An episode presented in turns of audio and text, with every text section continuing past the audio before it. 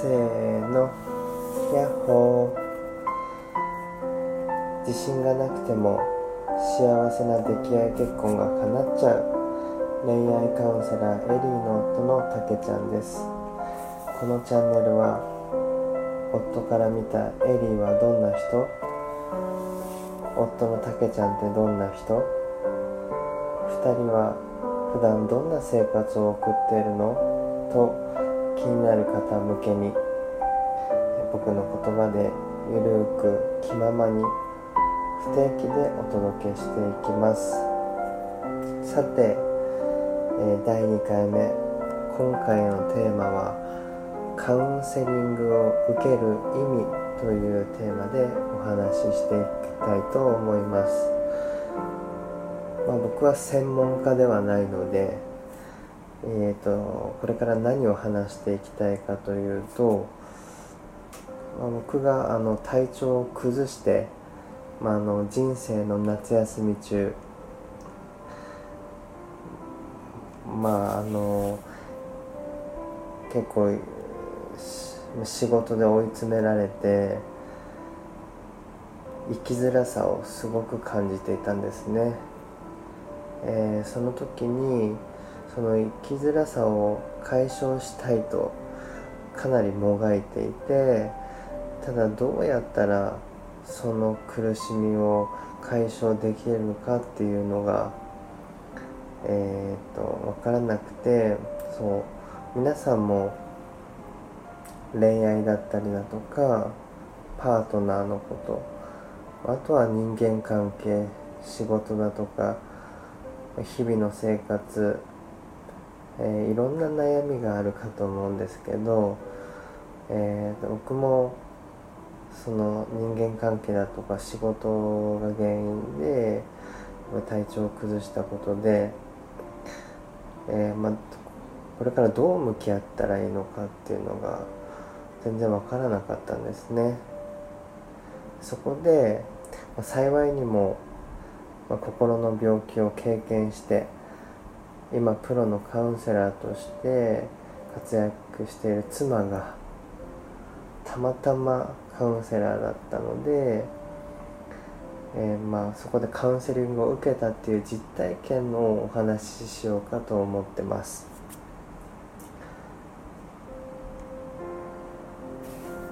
まあ、結論から言うとカウンセリングを受けてよかったなって僕は思いました。まあ、もしここで一人でもがいていたら人生どうなってたんだろうなってとてもカウンセリングを受けたことが、まあ、今こうやって元気に生活を取り戻せた大きな理由の一つなのかなと思ってえー、皆さんの役にも少しでも立てればと思って話していきたいと思います。ただカウンセリングを受けることでそもそも前提があってこれを意識しといた方がいいかなって思うことがあります。それが2つあって1つはまあ、そのカウンセラーさんとの相性があるってことと、えー、2つ目はそもそもカウンセリングの意味を理解しておいた方がいいかなと思ってます、えー、そもそもカウンセリングってどういうものかというとよくあの僕は結構 YouTube でえー、こういう問題はどう解決したらいいのかってこう早く答えが欲しがってあこれをやればいいんだって結構一問一答みたいな形でこう見るのが好きだったんですけど そもそもカウンセリングっていうのはその方が抱える問題や悩みに対して専門的なアプローチによってその自己の気づきを得て何らかの行動の変化を生んでより生きやすくするっていうのがそもそものカウンセリングというものですね。でそこでもう一つあって、えー、そのカウンセリングを続けることによって初めてその効果が生まれるその行動が変わるところまで寄り添うのがカウンセリングっていうところみたいです。で僕も結構 YouTube とかで悩みを即答でこう悩んだらこれをやればいいんだって結構焦ってしまうところがあったんですけど今回こうやって心と向き合うことそのカウンセリングっていうのがとても自分にしっくりきました。たださっき言ったそのカウンセラーさんとの相性だとかあ自分が受けててこれとてもいいなっていうその感じたものは大切にした方がいいと思っていてあとは2つ目のそのカウンセリングの意味を理解っていうのがとても大事だと思っててカウンセリングっていうのはその何らかの行動の変化を生むっていうところそして自己の気づきを得るっていうところがポイントでその自己の気づきを生むためには心の中に押し込んでいた苦しい部分と向き合うってこと。なんですね僕も実際、えー、妻のエリーのその専門的なアプローチを一つ、まあ、何個かこうノートを使ったりだとかして掘り下げていってとっても最初は苦しかったですあとは「えなんでそんなこと言うの?」とか怒りが湧いてきたりだとか悲しみを感じたり寂しさあ自分ってこういうところで寂しさを感じていたんだなっていう楽しさや嬉しさとは違うまあいわゆるその負の感情っていうのがとっても出てきたんですね。でそこで感じたのはあるたくさん結構悩みがあったんですけど掘り下げていくと最終的にはえまたここで悩んでたんだって一つの共通点が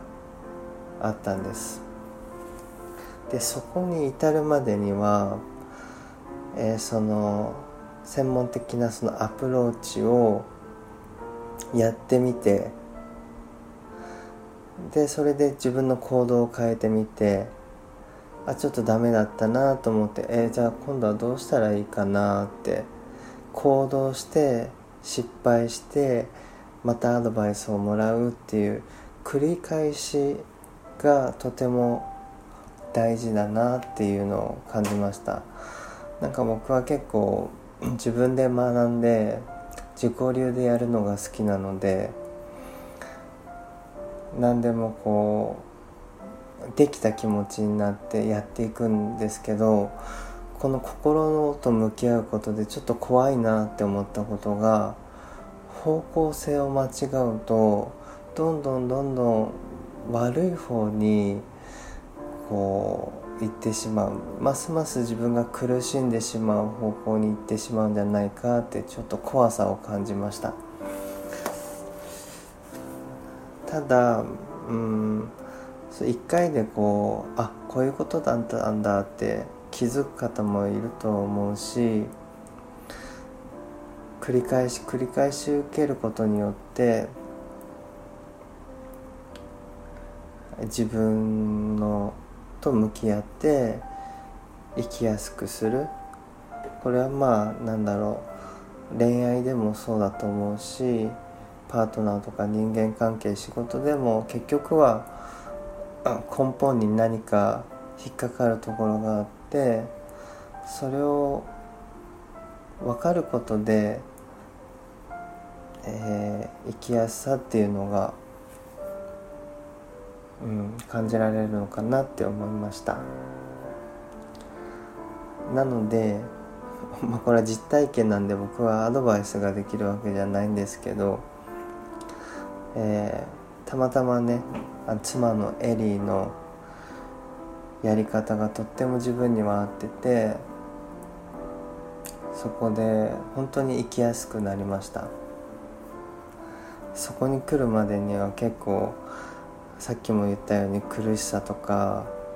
怒りとか悲しみ寂しさっていうのが繰り返しあったんですけど本当に向き合ってよかったなって思いました。ただこの人のカウンセリングいいなと思ってもしっくりこなかったりすることもあるし、うん、さっきも言ったように苦しみを伴うその自己の気づきを得るためには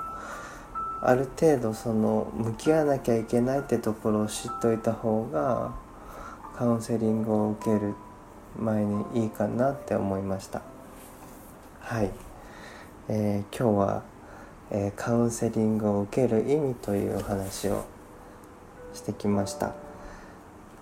えー、あっという間にお時間になりましたのでそろそろ終わりたいと思います。え、もし何か質問など例えば2人のことで聞きたいとか